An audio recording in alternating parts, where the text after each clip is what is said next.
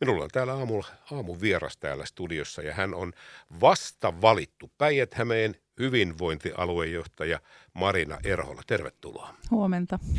Onneksi olkoon. Valinta oli mielenkiintoinen 69 valtuutettua ja 63 oli sitä mieltä, että sinut tulee valita Päijät-Hämeen hyvinvointialueen johtajaksi. Aika vankka tuki.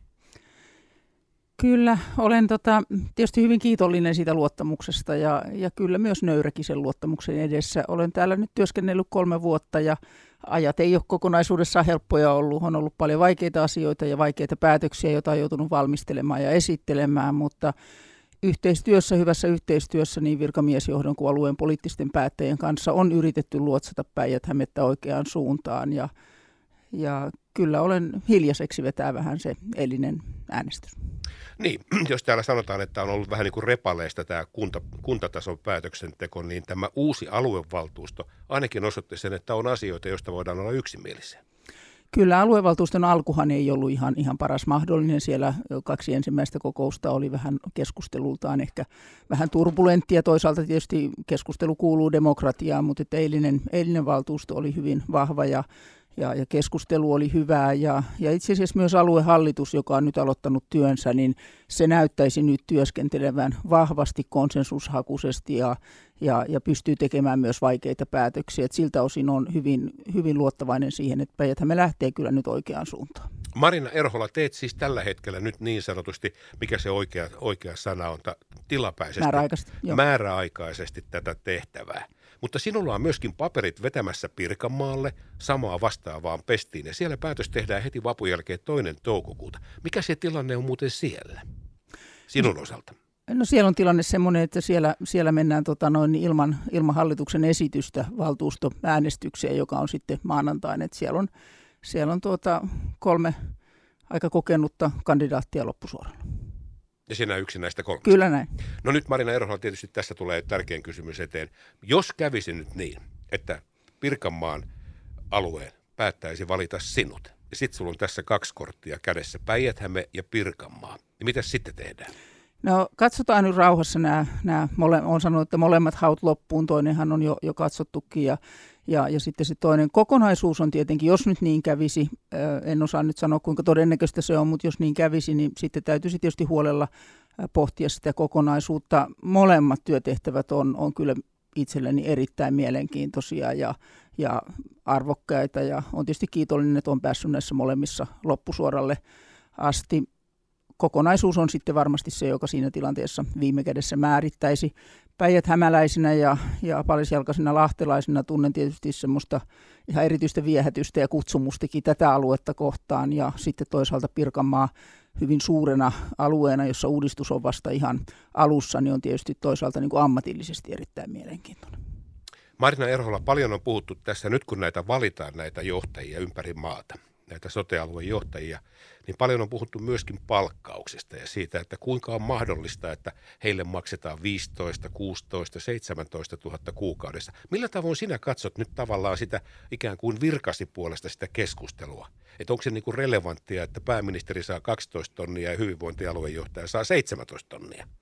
Joo, tätä on tosiaan paljon nyt keskusteltu. Itse asiassa se ansiotasohan ei ole merkittävästi suurempi kuin mitä se on esimerkiksi ollut sairaanhoitopiirien johtajilla. Et muutamia tuhansia se on suurempi kuin sairaanhoitopiirien johtajilla, kun se vastuu on vielä, vielä laajempi ja su- suurempi. Että siihen, siihen tasoon se on asettunut. Onhan se toki julkishallinnon puolella suuri suuri palkka. Toisaalta yksityispuoleen verrattuna sitten se ei ole taas mitenkään ollenkaan suuri. Vastuu siinä tehtävässä on tietenkin hirveän suuri ja, ja kyllä, se on, kyllä se hyvinvointialueen johtajan tehtävä on semmoinen 24 kautta 7 tehtävä. Toki välillä pitää nukkua ja levätäkin ja lomia pitää ja muuta, mutta on se hyvin kokonaisvaltainen tehtävä, joka edellyttää myös jatkuvaa, jatkuvaa saatavilla olemista ja muuta, että raskas tehtävä ja se ansiotaso on nyt sitten siihen asettunut, mutta korostan tosiaan, että se ei ole mitenkään, mitenkään merkittävästi poikkea esimerkiksi aiemmista sairaanhoitopiirin johtajien ansioista. Mutta mennään tähän varsinaiseen pihviin, joka nyt sitten odottaa tuolla vuodenvaihteessa ensimmäinen päivä tammikuuta 2023 tämä sote-uudistus käynnistyy. Nyt sitä työtä on tehty ja nyt nämä uudet päättäjät ja nyt sitten samalla tämä organisaatio, joka tässä organisoituu, niin kaikki työ tehdään siitä, että ollaan valmiita reilun puolen vuoden kuluttua. Marina Erhola, Mikä tässä koko hommassa on tällä hetkellä se kaikkein merkittävin, niin kuin merkittävin ja suurin haaste? No meillä päijät me olemme niin sanottu edelläkävijäorganisaatio, meillä on tämä integraatio jo tehty, meillä on jo pääosin yksi järjestäjä, meillekin tulee muutamia alueita sinne lisää, Syysmä Heinolla pelastuslaitos ja koulu ja opiskeluhuolto ja kuraattorit ja psykologit sieltä, et meillä se on merkittävästi pienempi kuin monella muulla puolella Suomea. päijät kannalta mä näen erittäin tärkeänä tämän niin sanotun aluedemokraattisen päätöksentekomallin käynnistämisen, vahvan käynnistämisen. Poliittiset päättäjät tietävät tehtävänsä, käyttävät toimivaltaansa, tekevät hyvää yhteistyötä virkamiesjohdon kanssa. Se on täällä keskeinen Toinen keskeinen päijät on nämä vakavat ja vaikeat henkilöstökysymykset, jotka on koko maassa tapetilla tällä hetkellä. Meillä on vakava henkilöstöpula sotealalla. Niihin täytyy kaikin mahdollisin keinoin myös alueellisia keinoja yrittää ratkoa, vaikka viime kädessä ne on kansallisia kysymyksiä. Ja sitten kolmas asia on tietysti palvelutuotannon jatkuva uudistaminen.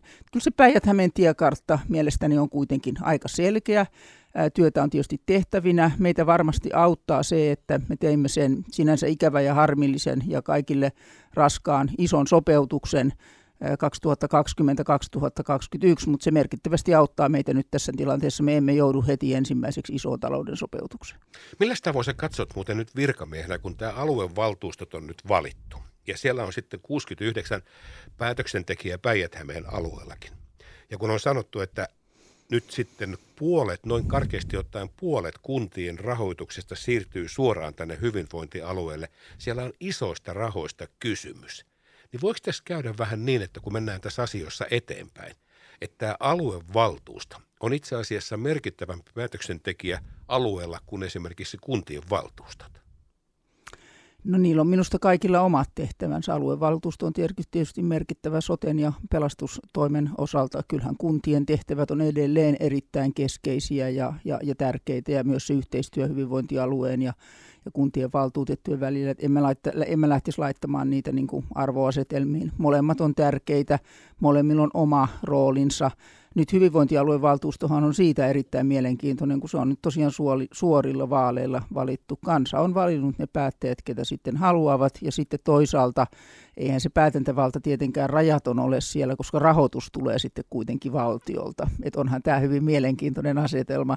Pää, alueelliset poliittiset päätöksentekijät ja sitten rahoitus kuitenkin sataprosenttisesti sieltä valtion kautta. Tai 90 prosenttia asiakasmaksuista saadaan vähän. Niin tällä hetkellä, mutta voihan siinä käydä sitten niin, että niin sanotusti verotus tulee siihen vielä mukaan ja sen jälkeen nämä päättäjät pääsevätkin sitten itse vaikuttamaan siihen tulorahoitukseen. Joo, no sen aika näyttää, näyttää sitten, että miten sen, miten sen verotuksen käy. Sehän on, sehän on kesken vielä se asia ja, ja sekin varmaan sitten vähän riippuu siitä, että mikä se ihan lopullinen pitkän tähtäimen malli on. Jääkö se näin, että meillä on tavallaan tämmöinen välimalli, alueelliset päättäjät ja kansallinen rahoitus vai onko meillä jossain pitkällä tulevaisuudessa sitten kokonaan kansallinen valtiollinen ratkaisu vai onko meillä ratkaisu, jossa meillä on on vahvempi verotusoikeus ja, ja sitten se painottaa taas enemmän sitä alueellisuutta. Näitä kysymyksiä ei ole kukaan vielä ratkonut, että nyt, nyt lähdetään käyntiin tällä tällä ja tota, hyvään alkuun päästään tällä, tällä asetelmalla kyllä.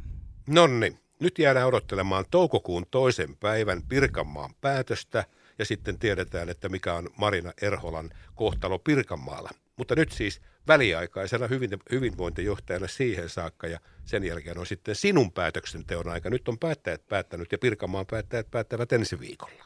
Joo, näin. Marina Erhola, kiitos paljon. Kiitos. Näin, kello on nyt 18 minuuttia vaille. Kahdeksan, me jatkamme eteenpäin.